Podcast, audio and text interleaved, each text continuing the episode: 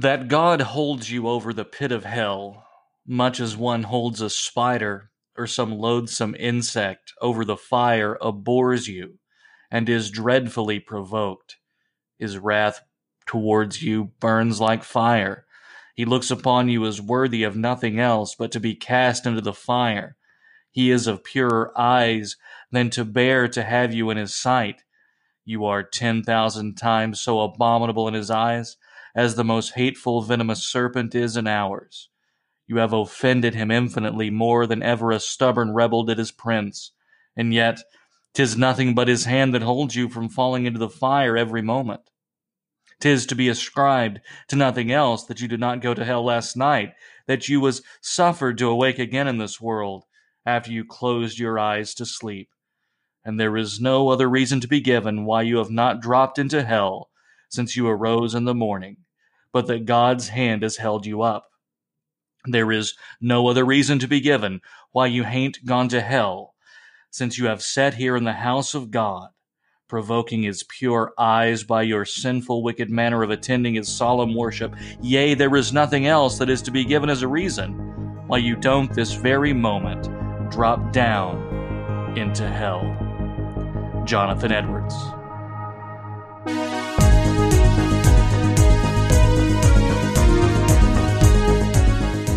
Welcome, everyone. This is A Word Fitly Spoken. I'm Willie Grills here with Zelwyn Heide, and we know you're all excited after that very uplifting introduction. Zelwyn, how are you? I'm doing well, all things considered, you know, since I haven't dropped into the pit just as of yet. But not yet. But not yet. before we finish recording, it may well happen. no, all things are going well here, and uh, the weather is quite nice, and enjoying getting settled in here, and really starting to get into some real grooves for things. So, no, everything's good. How about you, Willie? Uh, going well. Weather has been rather mild. Not a whole lot of winter weather. I don't know if we're going to get winter this year. Knock on wood. So we shall see. You know, weather. I'm assuming is nice and and uh, brisk up your way? I, I don't understand how you can't have winter. That just that just doesn't make any sense to me. So. We've had a couple, you know, just mild snows. That's been that's been about it. It must be all the aerosol cans that I spray into the atmosphere every morning just to make sure that it stays warm. You're doing your personal part to encourage global warming. So that's right. hey, if every place is Florida, bring in those tourism dollars. Am I right? Exactly. Exactly. and so, speaking of fire, we've come here today to talk about the first Great Awakening. It's one we've talked about doing for a while. If you remember way back when, we did the second Great Awakening. And it's not really putting the cart before the horse here because while they are somewhat related, they really are of a different character in a lot of ways. You have some extremes to be certain, but everything that happens within the Second Great Awakening is still largely within established denominations, which gives it kind of a different uh, feel than the Second Great Awakening, which was in large part, as far as the longstanding effects, it, it created a lot of new denominations, a lot more splits, even than what we see in the First Great Awakening, and even new religions in the case of Mormonism and Jehovah's Witnesses. What you see in the First Great Awakening is a great debate among the historic Protestant denominations in America and in Britain. And so it's a very interesting subject for us and very important for our audience, which is predominantly American. Of course, that's not to take away from our international listeners. We appreciate you, and we'll get to more international history soon. We promise. but why, why do you think it's important to talk about this? Well, I think when you're dealing with the question of like the first great awakening, even uh, beyond American borders, you're going to have a tremendous influence on the direction of Christianity across the board.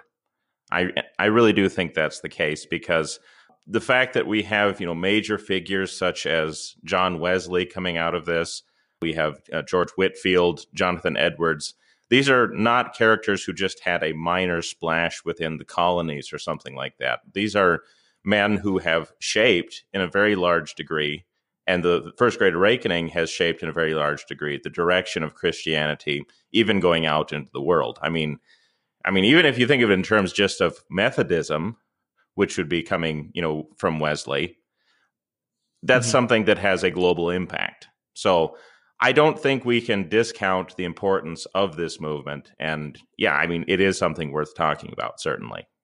So let's set the stage then. We are talking about the, well, what would become the United States, the colonies in the 1730s is really the beginnings, and then this this movement stretches into about the mid 1750s. So that's what we're talking about, the colonial period in what would become the United States. I'm just going to say America, uh, just to keep it clear that we know what we're talking about. Exactly. and and so yeah, I mean, it, the First Great Awakening does affect England, but it's predominantly an American movement, although greatly influenced by Englishmen. But hey, it's one one nation at that time, I suppose. So that makes sense. So this is really the the beginning of what we'll call the evangelical movement. And this is, you know, Anglo Americans who are very much about evangelization and evangelical movements within the established denominations. Now, when we think evangelicalism, we think of kind of the modern form of it, which may well find its roots in the First Great Awakening, but it looks a little bit different too. You think that's you think that's fair? Yeah, I do, because especially since uh, modern evangelicalism has also been deeply influenced by the Second Great Awakening. I think if we're going to call, if we're going to find its roots in the first one, it's definitely passes through the filter of the second one. So we don't mm-hmm. want to just skip over the later awakening as if it didn't happen and say this is why things are the way they are today. I mean, that's that's just not good history. But I do think that there is a good predominant start of this movement here in, in this time period. Yes. Yeah, certainly. So let's look at some of the precursor movements leading toward this. So the first and most significant is going to be something like Puritanism. Right. Which would be a desire from within the Church of England to purify the church as, as much as one can. That that Cromwell feel though. hey. Ask Charles how he feels, right? Yeah, exactly. But, uh, or Ireland. Uh, so we're going to do a whole episode on that eventually, too. I think the English Civil War. But for now, we have the Puritans seeking to purify the church, both externally, of course, but also internally. And this internal struggle is really going to be what the First Great Awakening is about an inner renewal which is where we automatically get a little bit nervous because that makes a lot of Lutherans think about what, Zelwyn? Well, the boogeyman, right? Pietism. The pietism. yeah. Does the does the Radloof check under his bed for the pietism monster before he goes to sleep at night? Puts a little bit of alcohol in his sippy cup to make sure that you know he doesn't he turn into his, one. He gets his quote unquote father in the faith to check his closet for pietist monsters before he can before he can sleep well. And why why do we why do we talk about pietism as a boogeyman though, Zelwyn? For those of for those who may not be in on the joke. Well, I mean, because pietism is often used as a way of describing everything that we don't like within modern day Lutheranism. We kind of say that in one way or another it goes back to pietism, or is some sort of incursion of Calvinism, which is really what pietism is. I mean, it's just this it's just this using this kind of boogeyman, as it were, to just explain away all of our problems and then think that we have solved the problem, I think is the best way of doing it.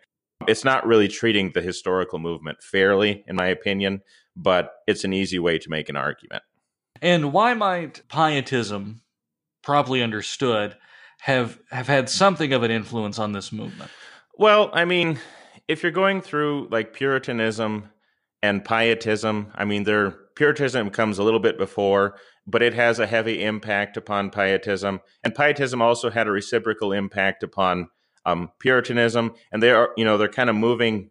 I mean, just like every denomination in those days. But then, of course, you have some direct Pietist groups influencing major figures, like when we talk about Wesley later in the the podcast here, and his experience with the Moravians.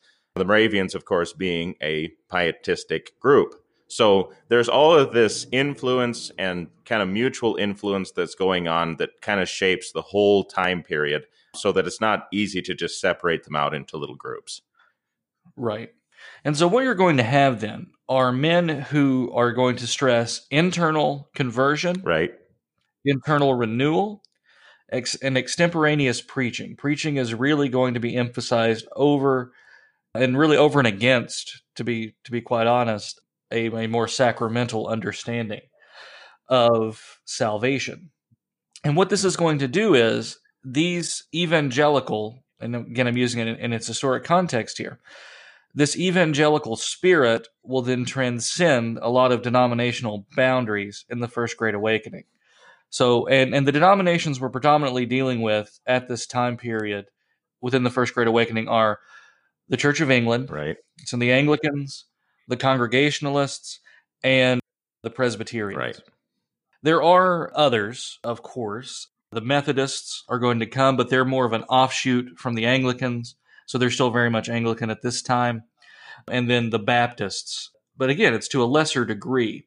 Now, there's a little bit though of of what's happens in the first great awakening is they kind of sort of retroactively interpret this evangelical spirit to an earlier time. Right. So the Puritans and the Baptists didn't necessarily get along in their time. Right. And so, but but then what you what, what develops is this idea that they were all of the same spirit, say Pres- Puritans or puritanical Presbyterians and Baptists, and so so we all kind of lump even Baptists under Puritans, right? Right. And say, and say they had this this idea as if they all got along and weren't like we weren't imprison, imprisoning Baptists in England, and you know at, at the time. So I, I think it really is the first Great Awakening that causes these groups to get along in a way they wouldn't. And so now today we really synthesize groups historically that uh, that would have been at odds. So you'll have something like Banner of Truth publishing Puritan books, and now Puritan is this large umbrella which covers everyone from William Perkins to John Bunyan, even though they would have kind of been at odds in many ways during their time. Yeah, Bunyan, of course, would probably disagree with you from his prison cell. That's right. Yeah. Although Baxter might, you know, want everybody to just get along, but that's getting kind of far afield. So that's right. And yeah, so we're, we're getting down in the weeds a little bit. So there there is though something of a of a of a movement toward unity in a way, at least a unity of spirit there's not a huge call to tear things down as far as denominational boundaries go. They're calling for revival from within in large part. And and so that that makes it a little bit different from some of the stuff that you see in the second great awakening. Not all, but some of it. So, what is the religious state of America at the beginning of the first great awakening? Of America in particular or just of the colonies in England in general? I mean, what, what do we want to focus? Well, I mean, we're not going to talk about Indians, but let's say like let's say the Anglophone world between the colonies Fair and enough. Britain. Fair enough. What's going on? Well, I mean, you're dealing with the the kind of indifference that has really stemmed from the the conflicts of the the previous century going on because you know in the post reformation period you've had all kinds of wars going on, especially over at least fueled by religious questions, if it's not particularly religious questions.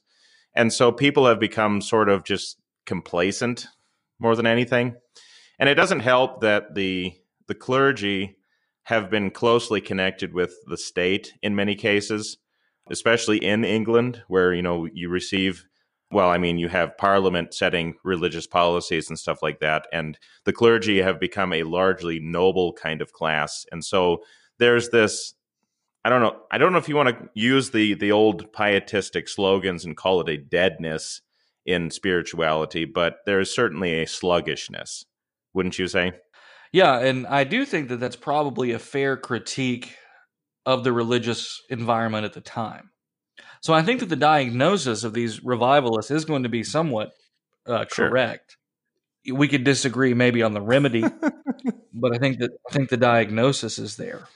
That people have basically come up with the idea that you're part of the established church, and that could change depending upon which colony right. you're in. Uh, and so, all that being said, you've you've got you, you've got your checklist here of church things you need to do to die well, and if you check off the box, get your sacraments, get this, that, and the other, you're good. The question of faith kind of pushed aside.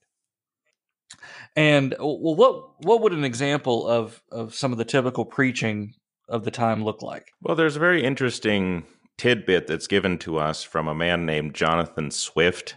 We, readers may be familiar with him from his more famous writings, such as A Modest Proposal or Gulliver's Travels.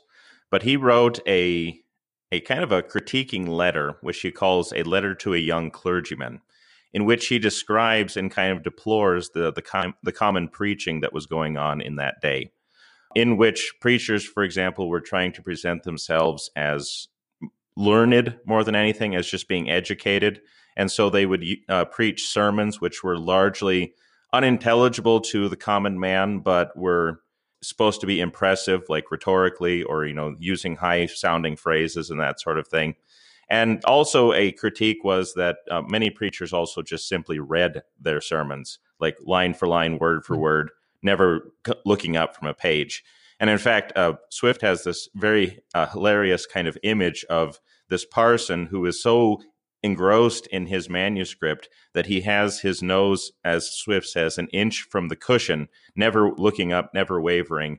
And and you can imagine what that would have done for his projection too. So this idea that they were more the clergy was more interested in that being noble or being seen as noble or educated rather than preaching to in a way that was intelligible and and that would reach souls.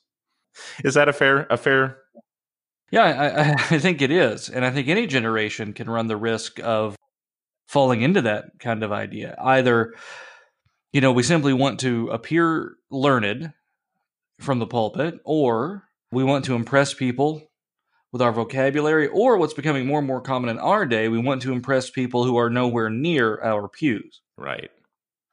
And and you know, perhaps that's our that's our great temptation today is, to try to to impress an audience, say sitting on the other side of a keyboard uh, with your online sermon, and we can fall into that quickly. Well, my sermon hit these points that I'm supposed to say every sermon, so it's good. And you know, our sermons become like the prayer scene in Talladega Nights or something. and so, and so that's not what we're not what we're after. Um, well, I mean, so. this, I guess you could call it. I mean, I, I think the the best way to put it in modern terms is virtue signaling. Of course, this idea certainly. that you're just trying to impress a certain group by what you say, and that was certainly happening in Swift's day and in the time of the First Great Awakening. And so there was a call frequently to improve preaching for that very reason. Yeah, and th- there is a bit of careerism happening at the time. The church has never been free of that. Uh, there, there were plenty of hirelings in those days, to use a word that we like to use a lot in Lutheranism. You know, there, there's nothing new under the sun in that regard. But there is a growing movement of clergymen who are against this type of approach to a sermon. And they begin to see a necessity, an urgency that is needful in preaching that you need to preach as if these men really are in spiritual danger. You need to preach the word in such a way that they will be awoken to their sinful state and hopefully, by God's grace, come to a, a realization of, of their sin and come to actual faith and, and repentance. And this is going to be the interesting thing as we begin our discussion. I know we have to go to break here, but remember that by and large, with the exception of Wesley, the great preachers of the great revivals in England and in America are, are Calvinists. Right. And so they don't believe in an Arminian view of salvation whereby man must make a decision. Yet they do believe that a man must be convicted of his sins, must actually feel it, and, and must come to terms with that. And it's that feeling thing that might make some of us out there a little bit nervous, right, Zola? because we are like blocks or stones? I'm not sure. No, I, I know. I'm That's just right. teasing. right. Well, hey, we are coming up on the first break. We'll be right back with more Word Fitly.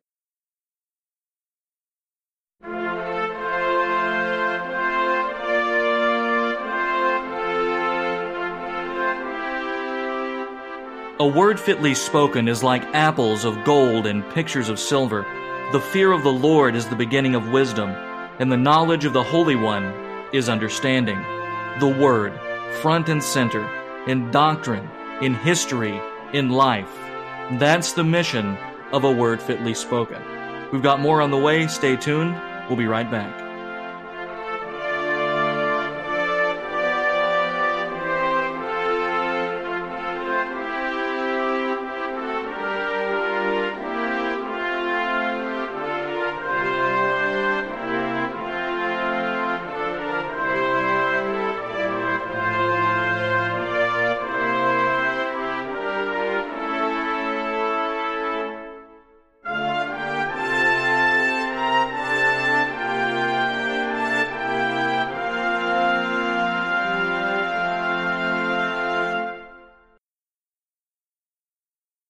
Welcome back, everyone. You are listening to Word Fitly. Willie Grill, Zelwyn Heide here, talking the First Great Awakening. So, Zelwyn, where do we go from here? Well, I think if we're going to understand the First Great Awakening in some detail, we should probably start talking about some of the major events. Because I think once we have the major contours down, then we can actually talk about the individuals in more detail. So, why don't you tell us about some of the early revivals that were going on and and what those why they came about and what they were and so on and so forth. Certainly. I'm going to give kind of broad strokes here just to give us an idea of what the colonies are like at the time with regard to religion. The 13 colonies have diverse religions, right? So right. in New England, we've got the Congregationalists. Uh, they're, they're established very well the middle colonies with the Quakers and the Dutch Reformed. You have Anglicans, Presbyterians, Lutherans, and Baptists are all kind of competing with each other in what we'll say are the middle colonies. To some degree in New England, yes, but I kind of like to think of New England, at least at that time, as, as really largely belonging to the Congregationalists, although it's not quite that simple. So we'll say New England, middle colonies, you've got Congregationalists, Quakers, Reformed, Anglicans, Presbys, and Lutherans are hanging around there too with some Baptists. Now, in the southern colonies, the Anglican Church is basically the official uh, established religion, although there are many Presbyterians down there. They are significant, as and there are also Baptists and Quakers. And this is something that we need to understand as we talk about American religion. And we hear this all the time Anglo religion or Anglos say, or Anglos do this. That's what these the really popular missions gurus say, as if there's one monolithic Anglo, right? so you do have the the Anglo Puritanism heavily influencing New England, but you also have Scots Irish Presbyterianism heavily influencing uh, the culture where it settles. These cultures are different. There are varieties within the Anglosphere, if you will. And do we? And mean, and if we really want to, we can start parsing it down between the Celts and other things, right? But uh, we're not going to do that. Now, what do they all have in common, though? Well, there's a huge population increase in the colonies at this time. And religious membership is really not keeping up with the growth of the population. Enlightenment rationalism at the same time is coming up. And so people are turning to deism or Unitarianism or universalism, which a lot of people seem to be flirting with today. Before we before we get too far, though, Willie, just to be clear, is this population increase is this uh, because of a, a population boom, or is this mostly immigration? It's mostly immigration, but at this time, people are beginning to settle and reproduce. So we're far away from Jamestown and right. in those early days. So you're getting both, but immigration is still uh, the biggest part of this. Okay. But now you have communities established, which is why you can have these pockets that we can call Scots Irish or Cornish or English, right? Cornish come maybe a little bit later, to be fair, but it's why we have those pockets because they're they're already becoming established. Yeah. So Scots Irish are early, English are early, for example, and so here's what's notable though. So people are coming to a rationalistic understanding of the world. And that's basically going to say that, well, I don't really need to do anything. I don't really need to be involved.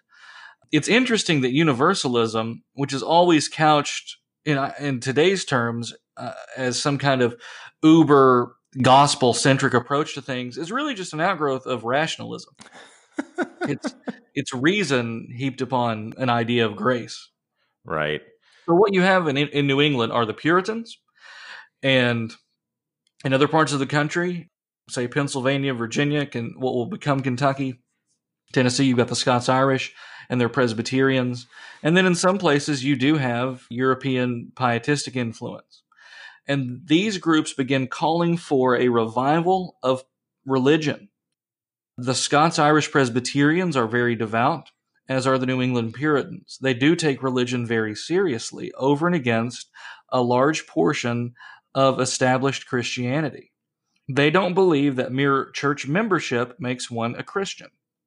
And so from this comes what, what we're going to understand as the old light, new light controversy. And I'm going to use that in a very general term here uh, because it gets used different ways throughout history. But in the 1730s, it's a debate between, say, Congregationalists and Baptists and their churches. And basically, the old light people did not like the revivalistic notions that the new lights had. And I believe New Light comes from a work by Jonathan Edwards, where uh, his his members are having experiences of grace and causing them to have what he calls a new light in their perspective on uh, their sinfulness and on God's work within them. I think it's like a narrative of the surprising work of God. Is where you're going to find that. And so this leads to conflict between not only the religious bodies, say the Congregational Church or the Anglican Church or the Baptist Church, but also the individual congregations. So that we're starting to see for the first time I mean, really for the first time in, in American Christianity, a big push for people to leave their church membership and go start new congregations, which isn't the easiest thing to do in England right. Uh, throughout much of its history. But in America, you can do that. Nobody's really going to stop you. There are established churches, but it's we're, we're a long way from the Covenanters, right? Right. It's not illegal to be a dissenter at, like it is in England, for example. I mean, correct. I mean, at least by the, at, you know what I mean. You know what I'm trying to say here. So yeah, exactly. Uh, uh, uh religious freedom enables them to do what they want to do. Now, what kind of critiques then would people have of these revivals? Well, we first have to ask, well, what did they look like? Right. Right. Well, it's extemporaneous preaching. It is large open air meetings sometimes, often totally separate from the, the church service and we won't say the Sunday service because there were a lot more daily services in those days. Sure. Whether whether quote unquote high church or low church. Extemporaneous preaching, inclusion of all members of society to a greater degree than what you had, and this insistence upon introspection, a commitment to a new standard of living, and an insistence upon a conversion experience. And basically the critics of the, these new lights are going to say, well, they're just enthusiasts. Is that a word you've heard before? and that they're leading to factionalism or sectarianism. And there, I think, is probably the best critique that the old lights have against the new lights. And again, old light, new light refers to a Congregationalist and Baptist thing happening in the in the around the 1730s. If you look in history books, you're going to see the Church of Scotland have an old light, new light controversy in the 1790s. And then you get Presbyterians in the 1800s who are called old light because they don't want to sign on to the U.S. Constitution, for example. and so, uh, so it gets complicated, but we're talking about the initial old light, new light controversy. So anyway, anyway, I think that that's a fair critique that they're basically saying we're the true Christians, you're not, and then we're going to to separate and form our own bodies in in certain places. So you'll have interesting things happening, like say a George Whitefield will convert a bunch of Congregationalists and he'll say, study the scriptures, study the scriptures to see what's true. And they'll go to the scriptures and say, well, we don't find infant baptism here. And so then they become Baptists. So they're siphoning members away from the Congregationalists, from the Presbyterians, from the Anglicans, and they end up growing the nascent Methodist Church and in large part the early American Baptist Church. And that's an interesting thing to think about, right? That that these other movements are able to grow in large part due to the dissension sowed unintentionally perhaps by the great revival. I'm assuming we're talking about particular Baptists here. Is that right? Right, Okay. right. And the- the- We should do a we need to do a whole episode on the Baptists just to just get to get this this all straight. straight. Get out the pie Yeah, chart. I know what you mean. yeah. Well, the only reason I emphasize that is again because of our experience with revivalism, especially revivalism stemming from the Second Great Awakening. As you mentioned earlier, we do have a tendency to view these things in Arminian terms.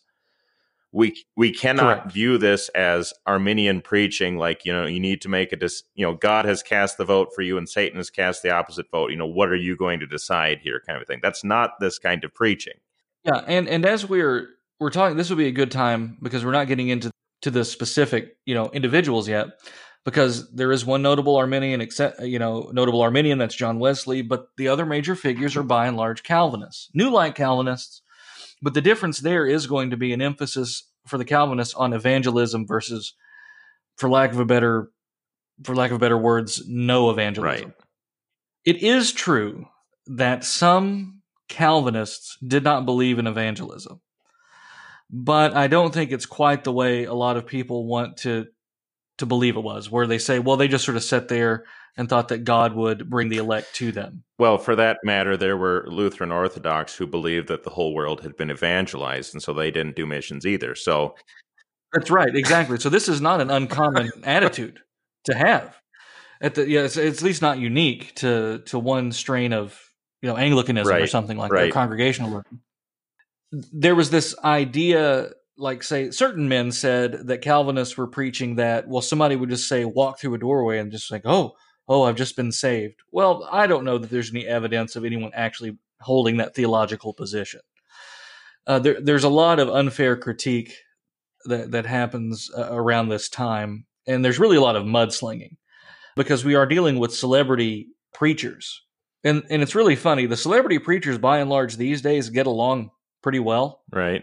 It's not like the rough and tumble early days of Pentecostalism where guys were like knifing each other and stuff. but but if you go back to these days, they were really writing against each other by name, calling each other out.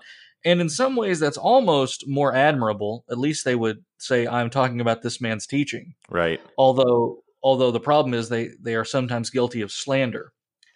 Yeah, but anyway, so back to the evangelism question. So what what does this look like then for a revivalistic Calvinist who believes that it is God who converts and that salvation is by faith and it belong but faith is a gift that's given only from God.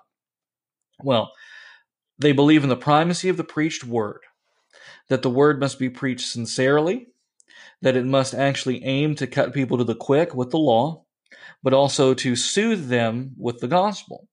But the gospel is meant only to soothe people who are truly broken by their sin.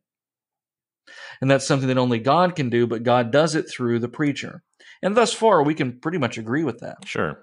The, the tricky part comes when you're trying to judge what is a legitimate spiritual experience. And that's what their opponents are saying. And I think the opponents have a point. How can you know that this person is seriously contrite? Would this would this be the language in terms of Calvinism of effectual calling? I mean, is that language they're using at this time, or Yeah, they're, they're- yeah, effectual callings in the in the parlance at that at that point. Okay. Um, this idea that yeah, God is going to effectually call through these means. right? And I do think we're probably further removed from the sacramental debates of the Westminster Assembly and things like that. God is going to effectually call through the preached word. And the problem is they are insisting upon a truly emotional kind of reaction that people have to have. And on on the one hand they are they are correct that contrition actually should mean you feel something sometimes. to say I a poor miserable sinner, you should maybe actually perceive you are a poor miserable sinner. Uh, th- th- they are not really content with this idea then that you're just going to remain in sin either. They do believe that once a person is converted, that their life will be amended, and not perfectly. Although everybody is stricter in those days, right. as far as Christianity goes. I mean, if we even went back to the 19th century, Walther would condemn all of us for our lackadaisical lives. and so, anyway, so a, a Calvinist does believe in a fixed number of the elect, but they believe that the elect will only be brought in through the preached word. And the disagreement then comes with how do we do it? Who do we preach to? What do we do? By stressing this emotional aspect to it, by going outside of the typical church service to these open air meetings, the old lights thought that the new lights were really giving way to enthusiasm and sectarianism. So that's what's going on in America. Uh, you do have some, like the Welsh revivals uh, with the Methodists happening in England around the same time. And that's where men like Wesley are going to really come up in the 1730s in England. And Wesley is going to have a, a conversion experience where his heart is strangely warmed. We'll talk a, bit, a little bit more about that as we go on. And so you're going to see this. All of these men feel a conviction of their sins and then feel a weight lifted when they are confronted with the gospel of salvation through Christ alone. And that initial experience will lead them to preach to others the need for a similar experience. And so there, that's really the hallmark of the First Great Awakening that religion must be real, that it must be something that you can at least feel part of the time. And certainly you need to, um, you need to realize that, that you're a true sinner because there's only true forgiveness for true sinners. Now, up to this point, we are only discussing it in its context. We haven't talked about, say, a Book of Concord approach to the theology of the First Great Awakening, simply because this is this is Calvinists fighting Calvinists with some Arminians coming, like, kind of flanking around the other side. So we're not going to necessarily get into does baptism save just yet, uh, things like that, because that's not really the purpose of the episode. It's a historical overview. Zelwyn, uh, what more should we say here? Well, I was just going to remark that you, you, mentioned how they put an emphasis on preaching, and boy, oh boy, did they ever put an emphasis on preaching because men like Whitefield, Wesley, Edwards, all of them preached, you know, thousands of sermons, you know, often multiple times a day, multiple times in the week, kind of a thing. I mean, preaching really does characterize this whole this whole movement, and a lot of it becomes outdoor preaching. Right which Whitefield was all about. And Wesley is kind of uneasy at first because Wesley's a, a lot more, we'll say, high church and very proper, and he considered it indecent to be preaching outside. Whitefield doesn't care. Very American in that way, even though he's British. He has a very American character. yeah, it's it's very much about preaching, preaching to large groups, preaching for a long time, but really quite elegant words in a lot sure. of ways, or at least stirring words. And uh, you heard a little bit of them in the beginning from Jonathan Edwards' sermon, right? Which I'm sure triggered not a few of you as you heard it. yeah, so this is this is very different though. We're talking about a very straight laced, you know, British Anglo Scottish society high church, low church, everybody is very straight laced at the time. Everybody is really rather reserved. And along come these wild men preaching these fiery sermons that are moving lots of people and causing the perceived conversions of thousands of people. Because up until now, a lot of these people have been told, well, God's out there, deism, blah, blah, blah, or you're going to be fine. He's going to save everybody. Don't worry about it. And along come men like Whitefield, Edwards, and Wesley and say, no, here's a very real danger. God is alive. God is not far off. He is here even now, and he sees your sins and you have transgressed the law of a thrice holy God. What will you do? What is the remedy? You've all been taught by these men that there is no danger, but we're here to tell you there is danger, and we're here to show you the way of salvation. And that sense of urgency really comes across when you read them. I do think that there is something to learn from sure. that, that there is a sense of urgency here. I mean, these men, Wesley accepted, did not believe in the doc- or did believe in the doctrine of election. Right so that the the elect would be saved, and yet there is still a sense of urgency. Well, does the Lutheran Church not believe in election? And yet sometimes we pretend as if there is no urgency to this message. And and yet there is. You can rest in the fact that you're preaching faithfully, but there is still a call to preach. And men who reject the gospel still go to hell. So yes, there is an urgency. It's not an urgency though, don't get me wrong here. It's not an urgency that would cause us to get people in the church doors by hook or by crook. That's not what I mean at all. But I do mean that the words we preach are important because they are the word of God. And they do have power to convict men of their sins, right? Because it is God working through it. So there is an urgency. Anytime people are dying, it's urgent. Anytime people are going to hell, I would consider that an urgent situation. Will we change the number of the elect, Zelwyn? No. no, not at all. Yet, do you know the number of the elect? No. Exactly. right. So, so yeah, don't don't mistake what we're saying here. Uh, we're, we're simply saying preach the gospel purely because it is so important, and preach the word purely because it is so important. Don't change the word because of this sense of urgency, because you think people will be lost if we if we don't start cutting chapters out of the Bible or don't put a fog machine in here or, or make our worship look like a Queen concert. That's not what we're saying at all. we're simply saying we're dying men preaching to dying men in need of salvation. And so, of course, there is a sense of urgency there. Knowing that, then the question is, what do we do with it? Right. Well, and the same Paul who could say, now is the day of salvation, you know, now is the favorable time, is also the same one who would condemn us for changing that the message, right? That woe Absolutely. to you if you preach a different gospel kind of thing. So, yes, there is this urgency to get the word out, but that doesn't mean at any cost. That simply means get moving, basically. Yeah, absolutely. Yeah, yeah. Don't be lazy. Do the task that God has called you to do. And so, with that said, I think it's fair to say the new lights and the old lights both are making pretty good points here. But history is really going to be dominated by the study of the new lights because they are so influential. So, on the other side of the break, we're going to take a look at some of the major players in these great revivals. We'll be right back with more Word Fitly.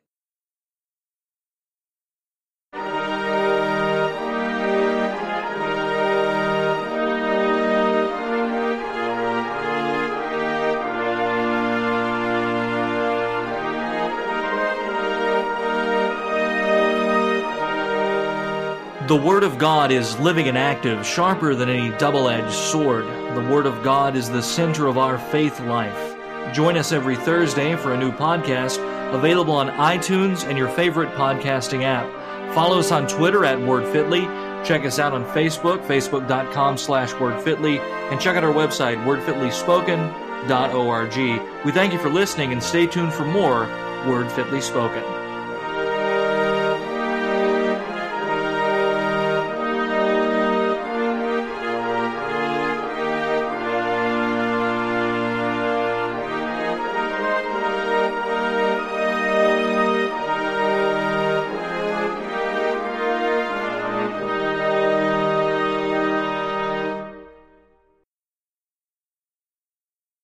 Welcome back, everyone. This is a Word Fitly Spoken. I'm Willie Grills here with Zelwyn Heide, talking about the first Great Awakening or the Evangelical Revival. Well, we've talked about the really the broad strokes, some of the theology, how we got to the situation that we're in in the colonies at this time, and so now it's time to talk about some of the key players. And as we talk about something like a Great Awakening or the Great Revival, as it's known in certain places, or the evangelical revival, as it's also known, uh, particularly in England. We want to be clear for the discerning Lutheran listener that when we say great, we're talking about the scope and size of it. That's just how history re- records it. So don't don't get the wrong idea here. It's it's kind of like calling the Enlightenment the Enlightenment. We don't do that because we agree with everything. It's just what they call it. So exactly, exactly. Now we come to our first major player, and that is Mr. George Whitefield, Englishman, Anglican, founder of Methodism and the evangelical movement. That's a lot of hats to wear. He was invited to join the Holy Club by brothers John and Charles Wesley. So their associates all get together, meet for prayer, Bible study, pious discipline, and thus the Methodist Church comes from that. The early Methodists are very strict in their manner of living, and they are a mix of Calvinists and uh, Arminians. So the West, the Wesley brothers are the poster child children for Arminianism, and and Whitefield's probably the best example of Calvinistic Methodism that we have uh, on the history books. Now, the Holy Club is not only Anglicans; there are actually a couple of Moravians in there, and a couple of other kind of weirdos just coming coming out of the woodwork, but that's what you get. And so the Methodists are really going to stress then a very, could we say ascetic could we say methodical way of living? right. I mean, that's that's of course is the slur against them is that because their methods were of asceticism were so strict, that's why they were called Methodists right? Right. Well, there's a little song against the Holy Club. So this is this would actually have been sung, you know, in jest or in derision, actually within earshot of of Wesley and Whitefield. By rule they eat, by rule they drink, by rule do all things but think. Accuse the priests of loose behavior to get more in the layman's favor. Method alone must guide them all when themselves Methodists they call. They were seen as just enthusiasts pietists, if you will, and and really radicals all across the board. Because again, at this time, you're looking at a very rather lax view of piety among the established church, and then you have these men who take a rather uh, extreme view of it. Now, eventually, Whitefield will become a little bit discouraged with Methodism's disciplines because he says that he began to confuse the way he dressed or what he ate with him actually being saved. He would he found that he was beginning to believe that the substance of his salvation was in the patched gown that he wore or just the few vegetables he ate in a day. And he came to realize that that's not the essence of faith. That that's not the essence of salvation, that salvation cannot be found merely in those things. So he, he does break away a little bit from Methodism. But anyway, so he's born in Great Britain in 1714. He's eventually going to die in Massachusetts, age 55, in 1770, which I actually believe his skull is still in Massachusetts if you want to go see it. Hmm. Um, you know, make a road trip there. The man preaches, you know, uh, like 15,000 times, something like that. Millions of listeners. He is a celebrity in his day, operates, you know, some charities and other things he has a difficult life early on. He heads down to Georgia uh, to build an orphanage, holds a lot of revival meetings. Can you tell we're really hitting this quickly? but it's his revival meetings that really cement him as a celebrity. He bumps shoulders with Ben Franklin. It's like it's like playing a video game or something. All the people he bumps into. It almost reads like fan fiction because we're so far removed from seeing celebrities or preachers as celebrities, right? in in a positive way, because he is very popular with with regular Americans. He, like Jonathan Edwards, adopt a style of preaching that elicits great emotional response from the audience. But the unique thing about Whitefield is his charisma, his and his loud voice. All right, in addition to the fact that he's kind of a dwarf and uh, he's a very small guy, and uh, and he and he's cross-eyed. and yet he's able to just project this great voice and he's known for being eloquent of speech and very moving so that even people who didn't like what he was doing had to admit he's pretty good at this. Right. He he's going to go around the colonies and preach and thousands of people are going to convert. It was ben franklin that com- that computed that in one of his open air sermons whitefield preached to over 30,000 people without without amplification, without you know our our modern our modern technology, just in the open air. Yeah, that's impressive. Although I I would be remiss to point out a couple of things here real quick about Whitefield, so that I can contribute something to this too. you mentioned the fifteen thousand sermons. Unfortunately, um, only a handful of those have been preserved. I mean, we're talking like what fifty at most. I think mm-hmm. is actually what I don't because I'm assuming because of his preaching style and the way that he preached, you know, he didn't write a lot of them down and they just weren't preserved after him. So if you really want to get a sample of his preaching, you can do it, but it's it's just a small sample. Yeah, and and that's I mean these men didn't really take notes necessarily, right. and in, into the, into the pulpit, just depending, and so they would just hold forth um, for a long time, just just preaching, predominantly open air at a certain after a certain point. And I would also be remiss when talking about Whitefield if we didn't mention perhaps the most famous anecdote about Whitefield and his eloquence. That it was once said that he was so eloquent and so moving in his speech that he caused, I mean, how does it go? He caused crowds to weep when he uttered the word Mesopotamia. Yeah, just by his pronunciation of the word Mesopotamia. which is I don't know. That's that's impressive in itself. It really is. I mean, Yeah, that- exactly, exactly. It's just a, a tremendous life. I mean, he imagine it's the 1730s, and you're in England, and they're like, okay, you're going to go to Georgia and to Savannah, and you're going to just be a regular parish priest, a regular parish priest. And one of the first things he does early on is to uh, open an orphanage, which is the Bethesda Orphanage, which actually still exists to this day. As like Bethesda Academy. So I think, I- if I'm not mistaken, Bethesda Academy is the oldest charity in North America. well, there you go.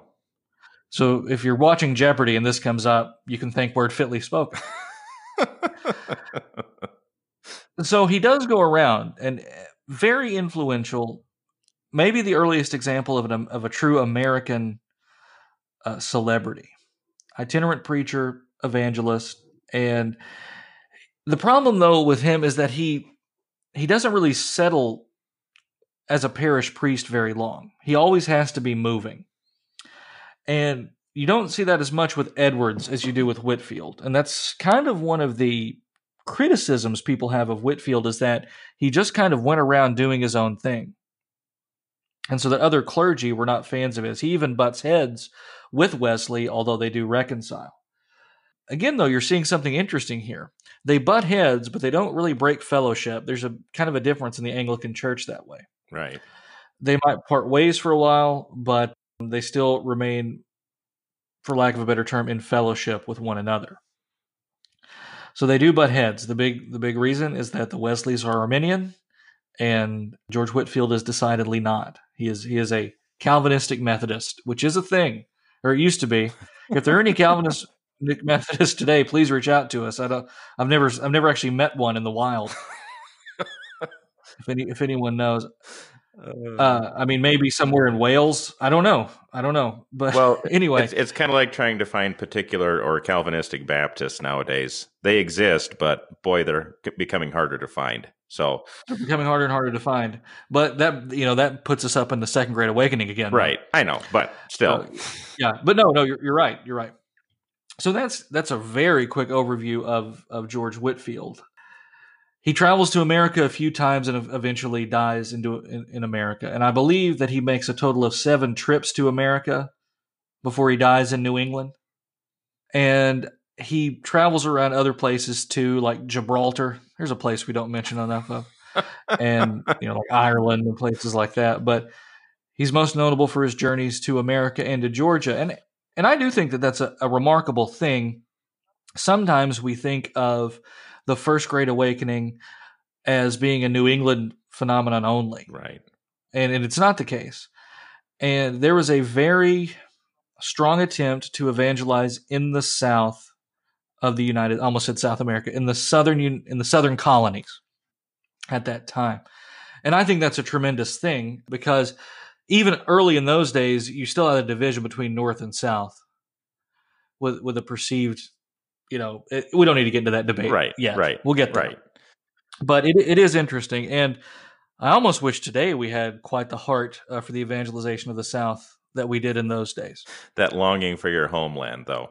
well that's right i mean why can't we plant more lutheran churches down that way I, and i'm not denigrating the church planters that we have it's just that I, think it would be a tremendous thing to see more missouri synod congregations with kind of a zeal for this sort of thing at least a zeal to go out to go and plant to go and uh, convert, or let me put it this way, to go and preach the word that it may bear fruit in these places where to this day we still just don't have a lot of, of congregations. Yeah. I hear you. I hear you. And, you know, and, and we come to this, to this a lot. I, was there a lot of glamour in going to Georgia in the 1730s? There might have been. It might have been like, oh, he gets to go to Savannah, Georgia. Well, cor- correct me if I'm wrong on this, Willie. Though, wasn't Georgia considered to be kind of almost? I mean, I want to say criminal, Any anywhere you have, you know, water, right? you're going to have pirates, right? Well, I mean, but there there was always this sense of it being kind of rougher in general. It was, yeah. It was known as being it was known as being rougher, and you know, I'm probably being a bit unfair in the way I'm approaching this because I think it's analogous to today. Say this focus that a lot of denominations have upon only urban Right. missions, because the perceived grittiness of urban missions is seen as as more necessary. And I think that that can be a little bit dangerous too. I, I absolutely agree. The urbanite needs the gospel. And yet, a huge chunk, perhaps the greatest chunk of, say, opioid abuse, drug overdose deaths, and other things are found in rural America right, right now, where we largely don't have outreaches, where we largely aren't going and planting churches because, frankly, it just it's not as exciting to a lot of people. And unfortunately, that's where we find ourselves. It's easier to fund certain things because people kind of get more excited about other things. It's a lot harder to sell a mission to, you know, some random county in East Tennessee. And I think you had that in those days, though, with George Whitefield. He could go to England and raise the funds because of the reputation that Georgia had this is a rough backwater place. It's dangerous. There are a lot of orphans. Please help me build this orphanage. And people would see that Sure. need. Now, that's not, again, I'm not trying to come down on urban work at all. I'm simply saying that, you know, it'd be, it would just be nice to see some places we haven't been in in 200 years to maybe go check them out and see how they're doing. Well, and I think I think that's a fair point too, because when we're talking about you know this this attractiveness of certain kinds of churches or the attractiveness of certain kinds of missions over others, that was also something happening in in Whitefield's day too, because you know that noble landed kind of clergy very often looked down on the more rural uh, parishes because you know they wanted to preach in London or they wanted to preach in you know the big cities to get that juicy benefice so that they'd be able to have a, a good you know wealthy kind of living. So for whitefield to do this to go to a an area of the world which was known for its grittiness for its poverty i think is is something that we can say in his favor. I really do Yeah, certainly. And again, I'm not trying to come down on what the mission work looks like today at all, because it might just be this is the season that we're in. It's just simply to say, let's try some let's try some places where we don't have churches every three blocks. I don't know. Let's give it a shot. But the truth is the gospel is needed everywhere. And so church planners, evangelists, where you are, Word Fitly Spoke is not trying to take that away from the work that you do. The gospel is needed is needed everywhere. And so we thank you for those who are willing to go out and and to do that. since I but since I get a feeling that we're not really going to get on to Edwards in this podcast. Well, we can, but go on. Yeah. Well, I mean, just to kind of continue with some of these themes though, I think Whitefield's drive, even if he was going about kind of everywhere and maybe he should have stuck to one place. I mean, we we can't lay that judgment upon him because this is just what happened. That's it's just the facts, ma'am, as it were. Mhm. Yeah. Um, Sure. But at the same time, I think there is something to be said for his zeal. I mean, a man who is willing to preach 15,000 times that we know of is, I mean, is a man who is deeply concerned about, you know, souls. Do we have that same kind of zeal? Do we have that same kind of drive? Or are we just content with our 50 odd sermons a year? Right.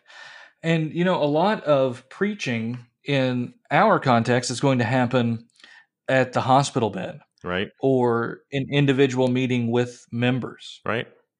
And the frustrating thing for a lot of us is that we're not going to see 30,000 people show up to hear us preach.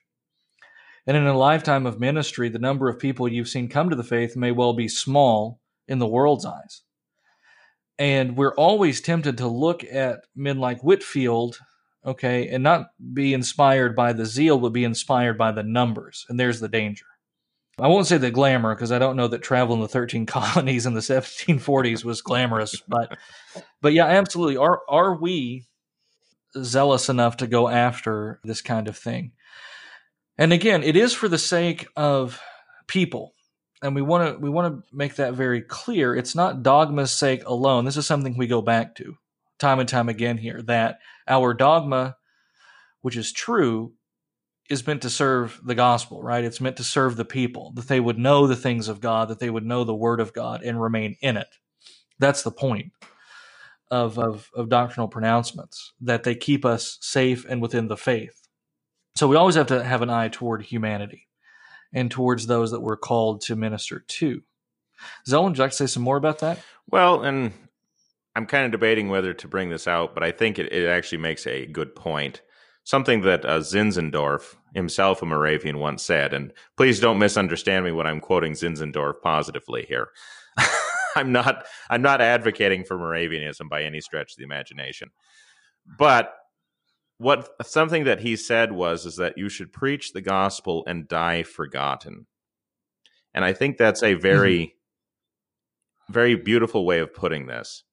That we should be so zealous in our preaching that we are seeking the, the, the, care of souls. We are seeking that those bedsides. We are seeking those souls for whom Christ died, but we're not doing it for our own personal glory.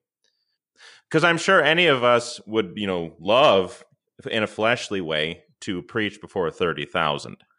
But that's not why we're here. Absolutely. Should not every preacher of the gospel, should not every Lutheran pastor echo the words of John the Baptist saying, He must increase, I must decrease? Absolutely. And and with regard to that, we can become so obsessed, even us with like especially us in the podcast industry, if we want to call it that. I think everybody has a podcast. It's like having a cell phone nowadays. So I guess we're not that special. That's okay.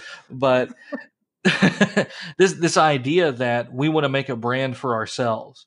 So you get proper name dot ministry or something like that, or this constant putting your face on everything, your face, your face, your face, all of this it, it's not healthy. It's it's not healthy um, to only go after the clicks and the likes and the attention and the dopamine rushes. It needs to be more than that. If we're doing this, if we're doing this kind of of of thing, or any kind of ministerial work, it should be to the glory of God for the sake of the gospel and that alone, not for our own ambition and, and not for our own reputation and not for our, our own attention. That is vanity, and that will rust away and, and moth will destroy it, right? We have to be, as ministers, and really as all Christians, always magnifying the Lord Jesus Christ and minimizing ourselves, our would be celebrity, our would be advantage. Because you, it may well lead to earthly advantage here, but I'm not so sure it pays off well in the life to come. Zelwyn, any any final words here? We got a, a couple minutes left. I think what you're saying, Willie, is is we're going to start selling merchandise with your face on it. Is that what's that what you're getting at? Tune in next episode to find out how you can buy a blessed handkerchief with my mug on it, or a beach towel with Zelwyn. Oh boy, it's going to be great. We're going to make money. We're going to have the Adam Koontz pin collection, the Aaron Uphoff disposable needle, and the David Apple breakfast cereal. It's going to be great. Trust me, it's going to be golden. Because we're going to turn this into a money making machine. No, exactly. no, I think I think your point is well made, though. That you know this should all be done to the glory of God, and when we say that, we don't mean that as just a trite, empty phrase, but d- done in such a way that we are building up, rather, you know, building up others in their souls rather than building up ourselves. And that's a fine line to walk, but it needs to be done. Amen. And Right. And we always need to be praying to be preserved from such folly. And so, with that, too, all of this discussion about the First Great Awakening, remember, we are Lutherans and we claim to have the true biblical doctrine. So, all the more, we should be better informed, even better prepared to go out and to face the world with the true Word of God, with the true gospel, emboldening us to go out and preach without fear of men and gimmicks and, and any other temporal thing like that. Amen. Well, all right. That's going to wrap things up. This has been a word fitly spoken. If you want to know more, and we know you do about John Wesley, so tune in. We'll probably do a whole episode just about him, the cautions, the things to take away from it. But if you want to know more about other things for the time being, check us out, wordfitlyspoken.org, facebook.com slash wordfitly, or Twitter at wordfitly. I'm Willie Grills here with Zelwyn Heide. God love you, and God bless.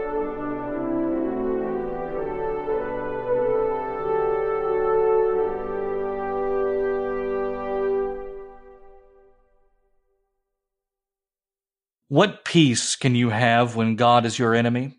When the wrath of God is abiding upon your poor soul? Awake then, you that are sleeping in a false peace. Awake, ye carnal professors, ye hypocrites that go to church, receive the sacrament, read your Bibles, and never felt the power of God upon your hearts. You that are formal professors, you that are baptized heathens, awake, awake, and do not rest on a false bottom. Blame me not for addressing myself to you. Indeed, it is out of love to your souls I see you are lingering in your Sodom and wanting to stay there, but I come to you as the angel did to Lot to take you by the hand. Come away, my dear brethren. Fly, fly, fly for your lives to Jesus Christ. Fly to a bleeding God. Fly to a throne of grace and beg of God to break your hearts. Beg of God to convince you of your actual sins. Beg of God to convince you of your original sin Beg of God to convince you of your self righteousness. Beg of God to give you faith and to enable you to close with Jesus Christ. George Whitefield, The Method of Grace.